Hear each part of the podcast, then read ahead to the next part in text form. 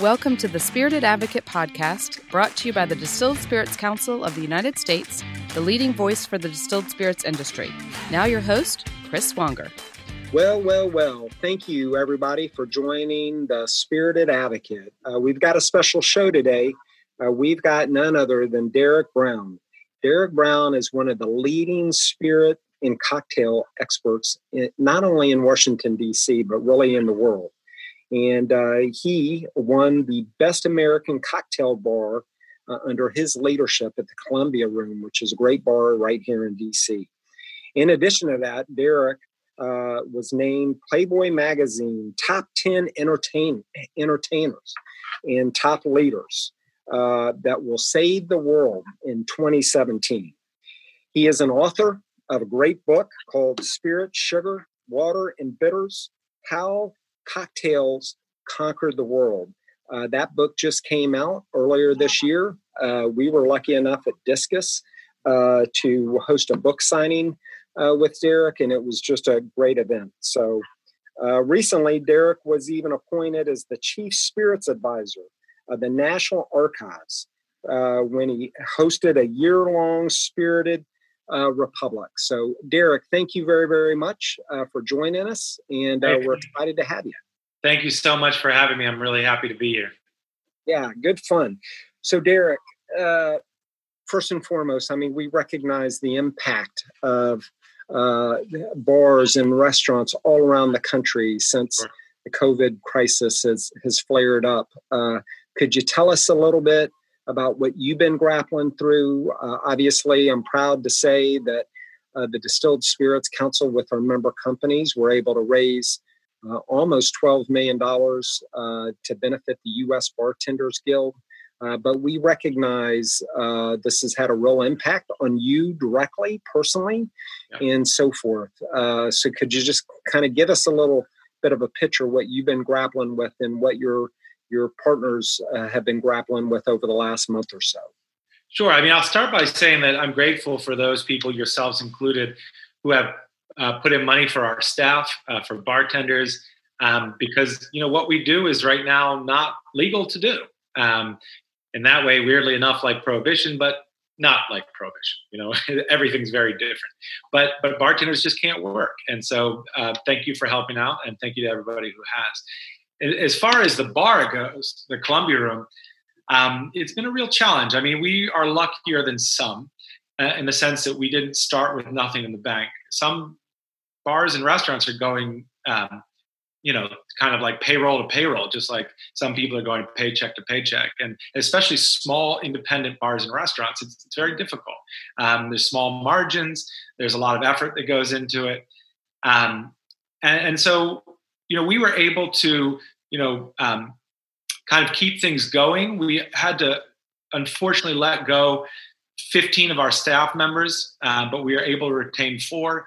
And we've since then been able to hire some back based on uh, to go cocktails, which has been a real lifesaver. Um, the, we're in Washington, D.C. Uh, and and that's legal here, and, and that's been great.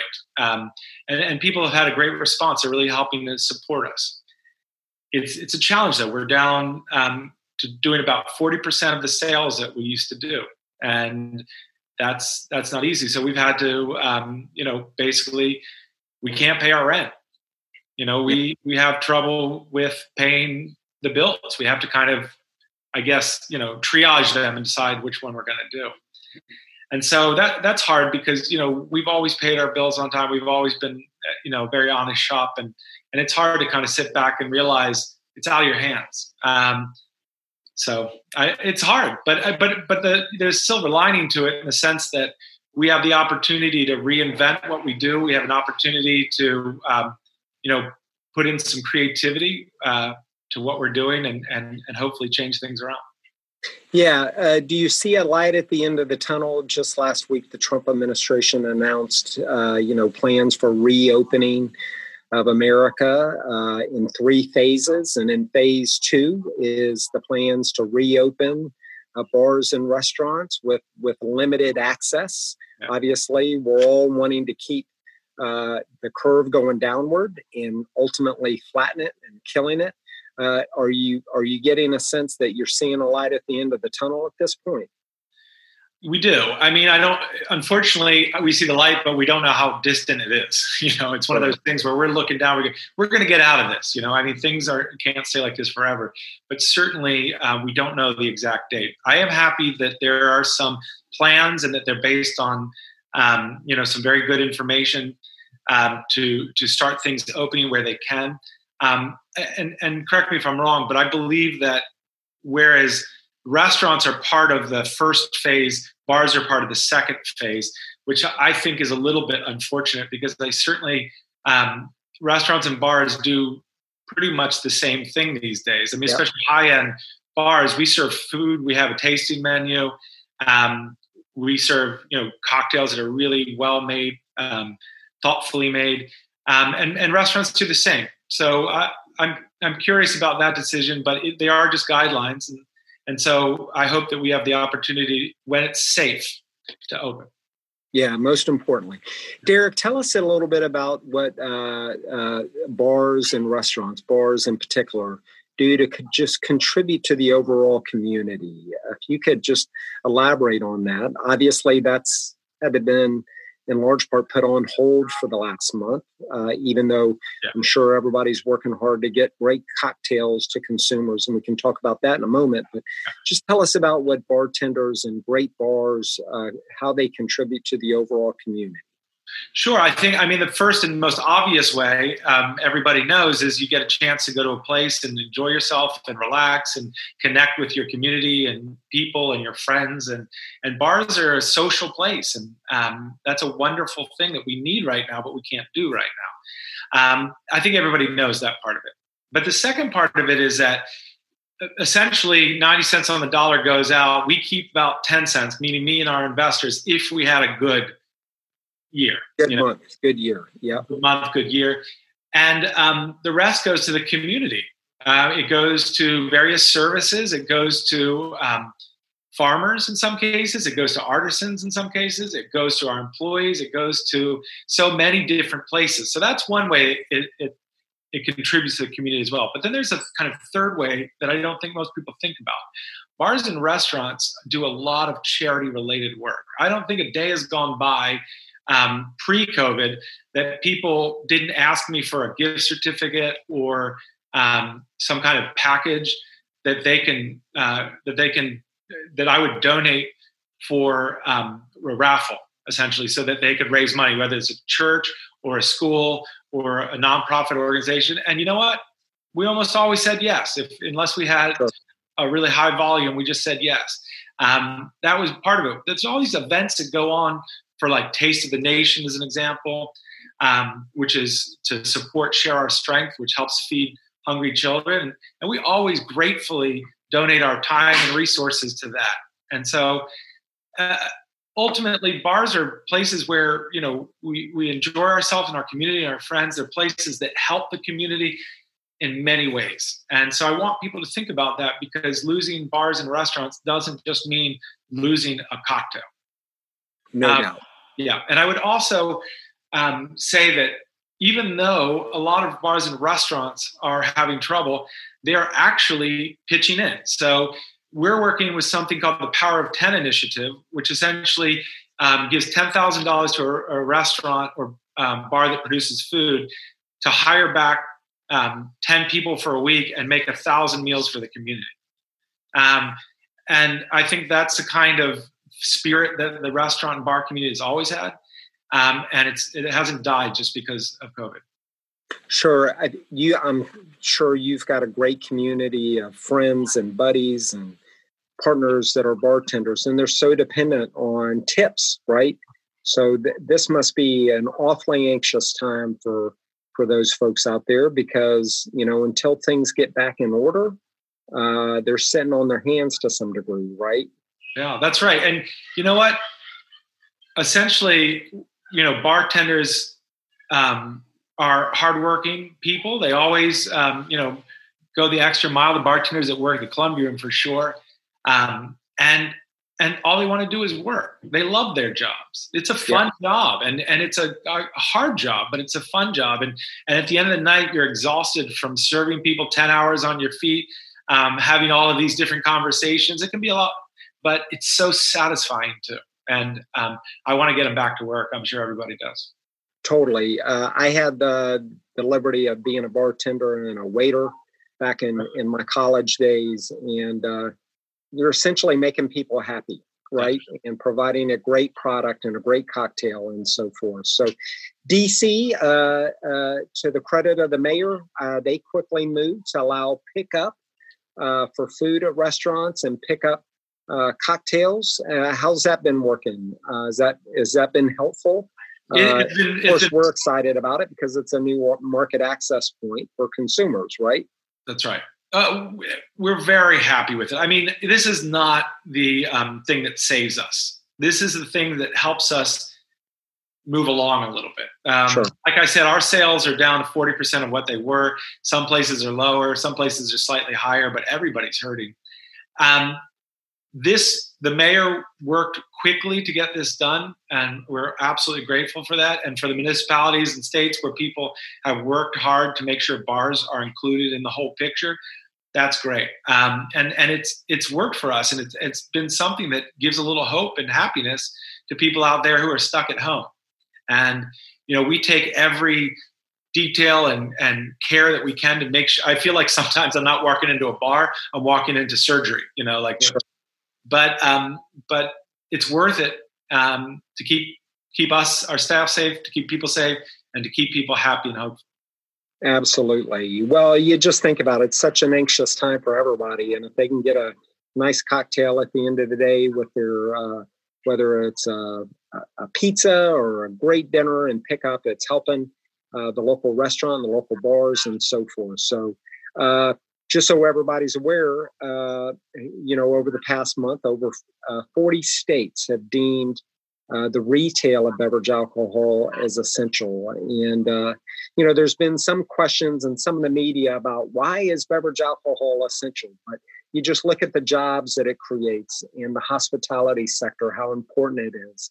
Uh, and, uh, you know, I'm proud of the our work at Discus and working closely with the National Restaurant Association and working closely uh, with uh, each of the state governors uh, early, right out of the gate. I think uh, Governor Cuomo and the governor of New Jersey mm-hmm. uh, allowed for the pickup of cocktails at restaurants, and and maybe this is something that can carry on beyond uh, COVID nineteen crisis and so forth. So.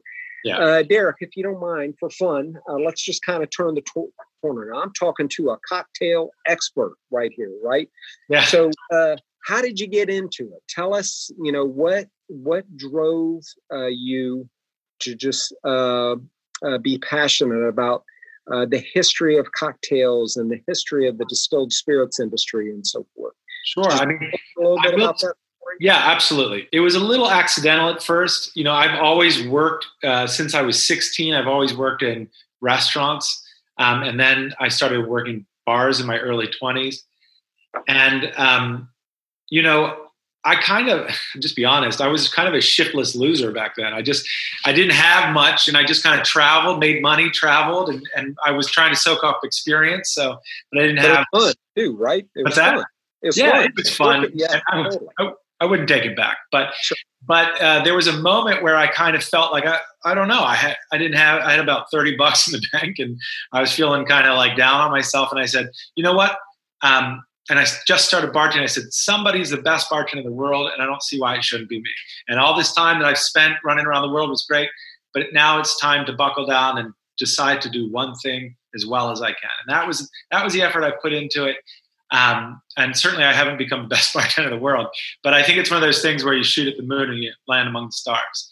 Um, I'm grateful for the place that I'm in because I have I get the opportunity to do amazing things to research the history of spirits and alcohol and cocktails, um, to talk to some of the greatest minds and people, whether distillers or other fellow bartenders or, uh, or historians in some case, um, and it's it's been great. Um, so it's it's been a, a big uphill race, and, and I'm glad that I'm I'm I'm still going up Did you, did you did you always like to write?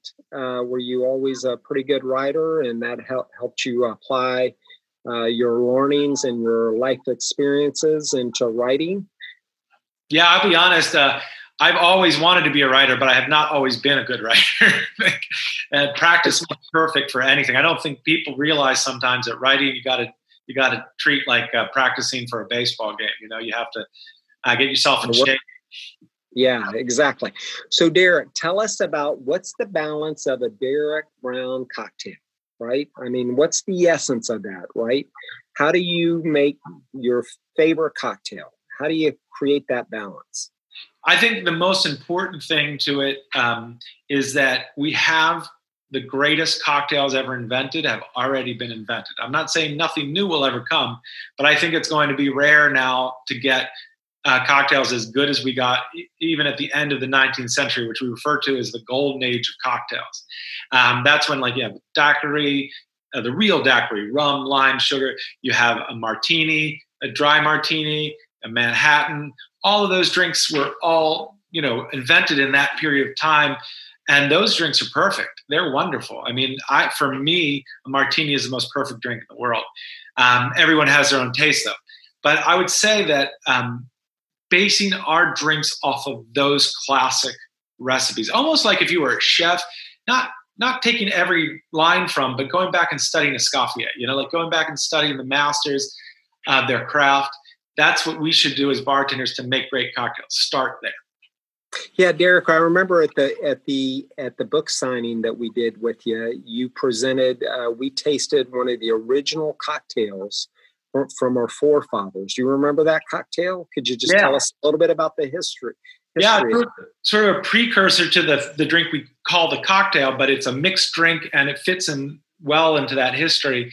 It's called the Fish House Punch, and it's something that was um, enjoyed in the beginning of our country and enjoyed a lot sometimes too much. Yeah. I, I will say this and i'm i, I think that at uh, tavern, uh, right? At the tavern? At the tavern? Yeah a lot at the tavern? Yeah people drank about 7.1 ounces i'm sorry 7.1 gallons of alcohol per person. That was too much back then but it was good the fish house punch so uh, like that. Well, yes, of course, all in moderation and all in a balanced, healthy lifestyle. So, yeah. tell us about the the the alcohol or cocktail kit. Uh, could you tell us a little bit about that and what's that all about? Yeah, we. I mean, we found, and this is part of that creativity and innovation. Is you know, we were selling cocktails, but a lot of people were asking us like for classes or or if they could buy a bottle from us, and we said, you know, what we should do is we should just put everything in one kit you take you know you you can get it to go uh, either uh, pick it up or delivery.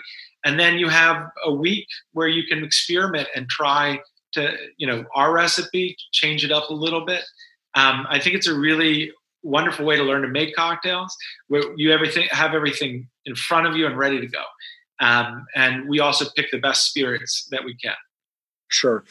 You know uh, just over the last 15 to 20 years have probably all kind of originated around sex in the city and you know the, the whole interest in intrigue and cocktails. What's that like been in your evolution uh, in in your history of just watching uh, the passion and the love for great cocktails? And you have people all around the country that are excited about uh, making a great cocktail at home or uh, with their favorite bartender and so forth. Uh, just could you elaborate on that and how uh, you've seen uh, the distilled spirits industry just really uh, uh just uh, come to its own over the last 15 to 20 years? And it seems like there's no uh, there's no slowing that down. It's an exciting time despite covid. We're all tired of this right? But there's no slowing down of that. Could you ex- expand on that yeah, I mean, I think that it starts with when we we came to the recognition. Obviously, in the '80s, '70s, and '80s are a little bit of the dark ages of cocktails. You know, um, yeah. There, there was other substances that people maybe preferred, or there wasn't the best selection of spirits. There were some still good ones, and there were some good bartenders, but at the end of the day, um, it you know it, it wasn't like the golden age, and it wasn't like now. It was kind of stuck in between. Um, so you know since then, it's been a little bit of uphill battle, but I think we made it. I mean, people are really recognizing cocktails as these great culinary creations, and also they're recognizing the history of the cocktail. I mean, the cocktail, just like jazz or baseball, is one of America's greatest creations. In fact, it's gone throughout the entire world. Um, so, in some ways, cocktails have been our ambassadors.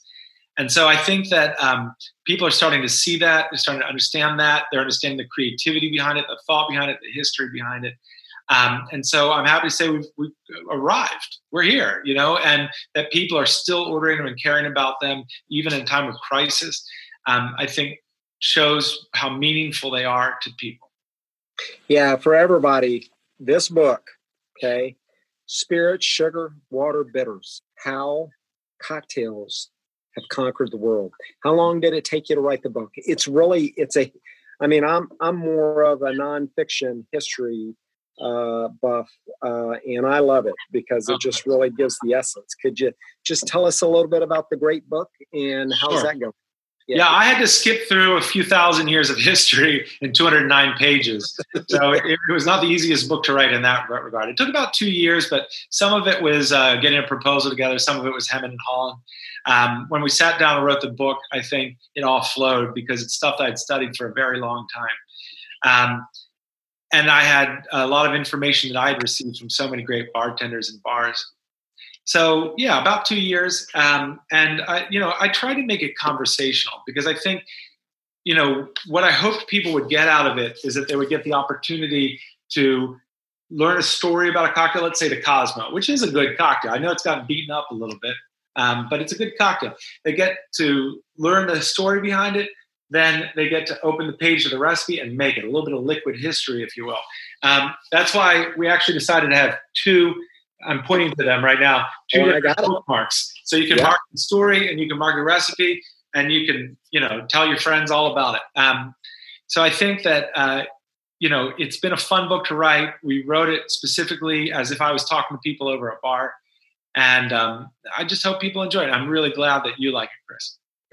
Congratulations. Okay, some fun stuff. Uh, if you had to pick one person, could be someone dead or alive, that you would love to have a cocktail with, could you give us that one person? I'm sure you've been asked this question many of times. Uh, yeah. Uh, does anybody come to mind? For me, it's Winston Churchill. I think that would be a trip. Yeah, I think spending any time with that guy would have been fun. Um, you know, I'm going to switch the equation a little bit and say a place I'd like to drink um, because it does involve people. And it's a place called Shoomaker's. And it was where the gin Rickey was invented, where the Rickey was invented. Um, and it was in the 19th century, going all the way up to Prohibition. Um, and the, this is a wonderful bar because it's before the National Press Club existed. And so all of the reporters would go there, a bunch of judges would go there, politicians would go there. Here in DC here in DC. Absolutely. Yeah, where the Marriott is there. They actually have a plaque that we put up to commemorate the invention of the gin Rickey and the uh, Shoomaker's there. But um, this was a place where a lot of important people went. And uh, every president except uh, I think Fillmore uh, went there during its existence because it was that special to people um, that you, you kind of had to go there and, and, as an honorific thing. So, so I would have liked to just be a uh, fly on the wall there. there. Could you imagine the conversations that would have happened? Check and here's, here's the ironic thing about it is that this was a dive bar.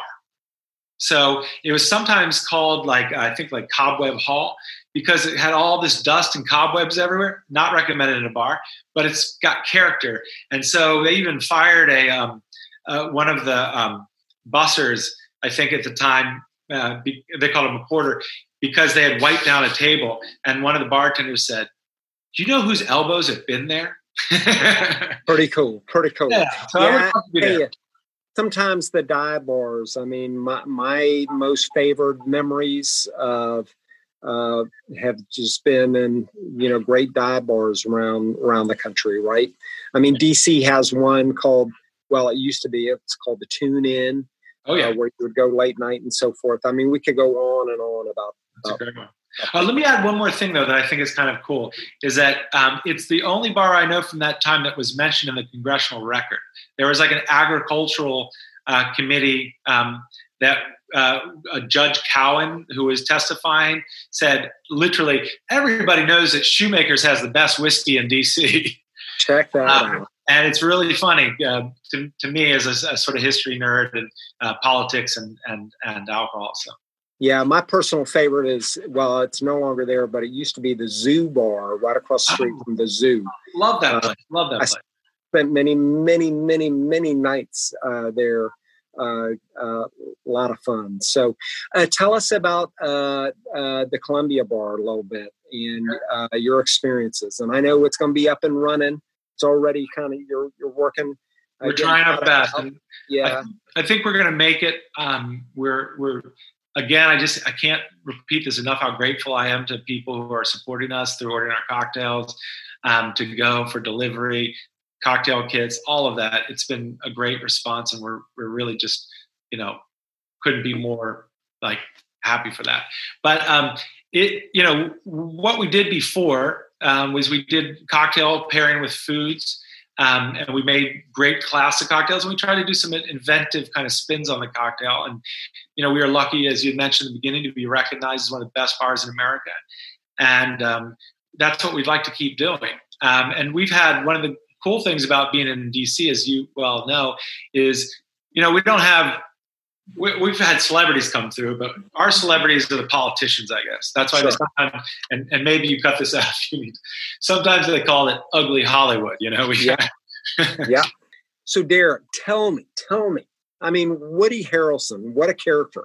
I understand you've had the opportunity to provide a cocktail to Woody Harrelson and Martha Stewart and many other uh, celebrities. Could you just tell us about Woody Harrelson about that? That must have been uh, quite an experience, right?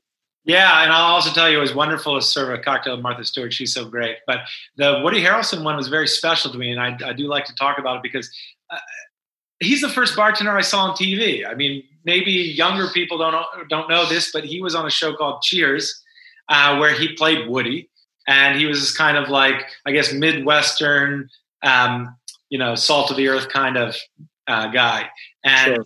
he was. Um, he was a bartender and I'd see him do his thing, you know, and I, was, yeah, I was like, wow. So, so one day he came, a friend of mine is a friend of his as well. And they came and sat at the bar. Um, and he asked me to make him a drink. Now the, there's another first in there. I watched a movie. I don't know if anyone else has ever seen this movie. It's called The Cowboy Way that had Woody Harrelson in it. And in that, he drinks mezcal all the time and that's the first time I'd heard about mezcal. It was a long time ago before I was bartending. So when he sat down, it was a perfect match. I was like, "Great! I'm going to serve one of my bartenders some mezcal," and he's going to laugh and say, "I used to drink this all the time in the cowboy way." So I made him this drink. It was very complicated. I'm smiling the whole way, and I set it down and I say, "It's made with mezcal," and wait for it. and uh, he goes, "What's that?" Oh no! oh man! Like, all right. Well, I guess that was just, it's a script. You probably forget it after a while. Sure, you had a moment in time. Yeah. And uh, Martha Stewart, I mean, I've always been fascinated by her because of her history. Mm-hmm. And I swear, I think she is truly buddies with Snoop Dogg. Uh, tell us about Martha Stewart. She just seems like a really fun, fun lady.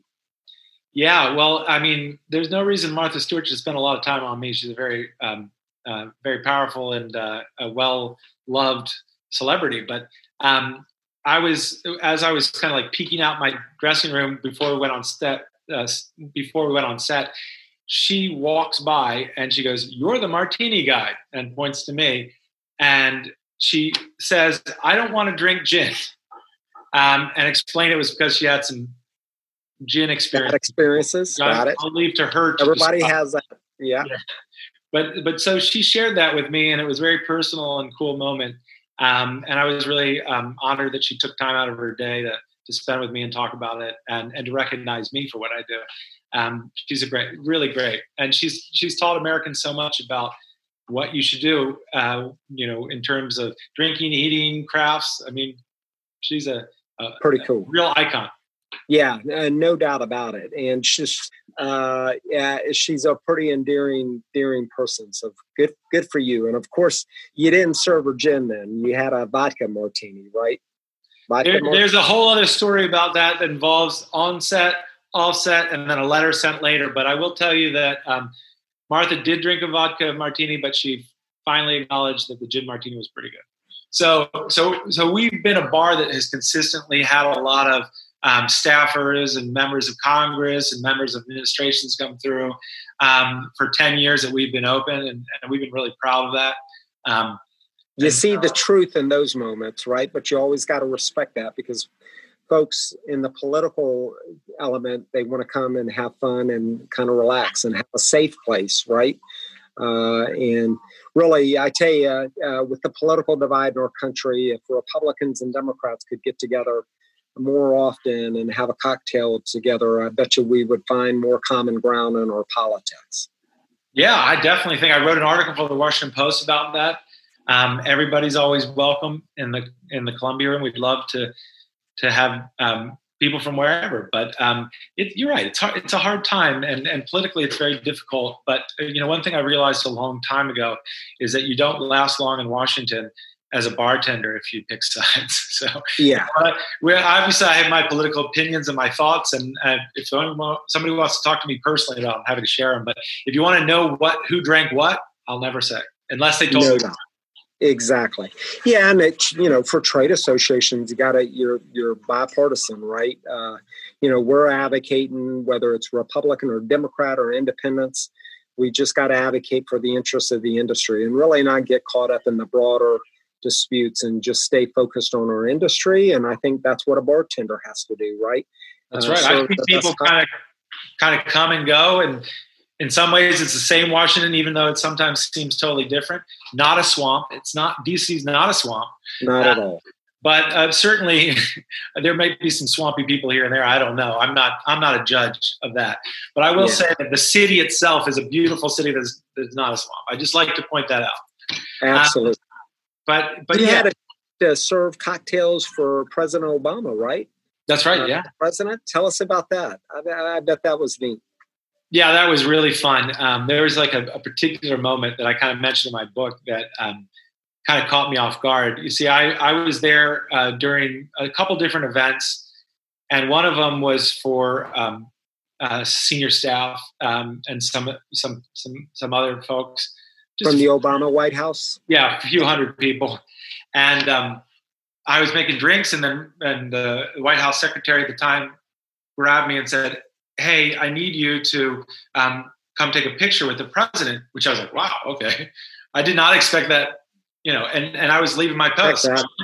and and there was this long line. It was Christmas, so there were a lot of people in, in, in line to take a picture with him. And so I got rushed to the front. So people were first like, "Who's that important person?" Like, the bar. You're oh, the VIP. Yeah. Um, but and I'm practicing over and over in my head um, what to say because I'm afraid I'm going to mess it up. Thank you. It's an honor to be here, Mr. President. you know, and uh, sure enough, I get up there and they introduced me as the mixologist, uh, which is not something I generally call myself, but it's a fine term. And uh, uh President Obama looked at me and said, "Wait, mixologist? Isn't that just a bartender?" uh, good for him. Fun obviously he's pulling my leg, and um, and I, we laughed about that a little bit, and of, of course. Um, we had our, our minute a minute to talk and it was great um, and moved on but it was a, a, very special moment and, and something that i'll remember my whole life on a scale of 1 to 10 on a scale of 1 to 10 how cool is barack obama in that setting pretty cool I would say he's one of the coolest dudes I've met. Yeah, I, I, think a lot of people call him nerdy and geeky, and he is that too. And maybe that's cool after all. But but watching him move around a room, watching him interact with people, watching how people are genuinely touched by him, I think he's pretty cool. No doubt about it, uh, Derek. Responsibility. I mean, that's always an element with our with our great industry. Uh, moderation and just a balanced lifestyle and so forth could you just uh, tell us how you think about responsibility and why why that's important uh, an important element of our industry? Yeah I, I mean i have so many thoughts on that because i've seen a lot of things happen over the course of my career um, and, and it happened to me too um, to be honest with you. I think that you know there's a right way to drink alcohol.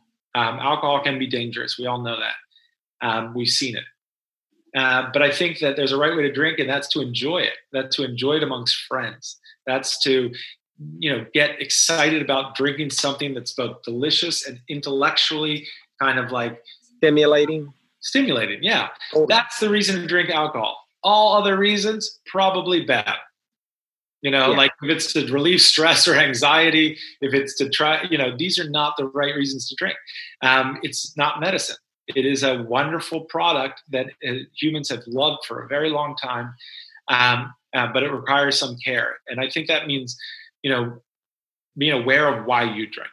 You know that's an important thing. And then um, drinking in moderation so that you make sure even in this time where you're like you don't know what day it is. You don't know you know what hour it is. You've got Haven't shaved in a day. Exactly. You've got your favorite pair of sweatpants on. Yeah. Um, it still requires that you be safe and thoughtful even in the confinement of your own home.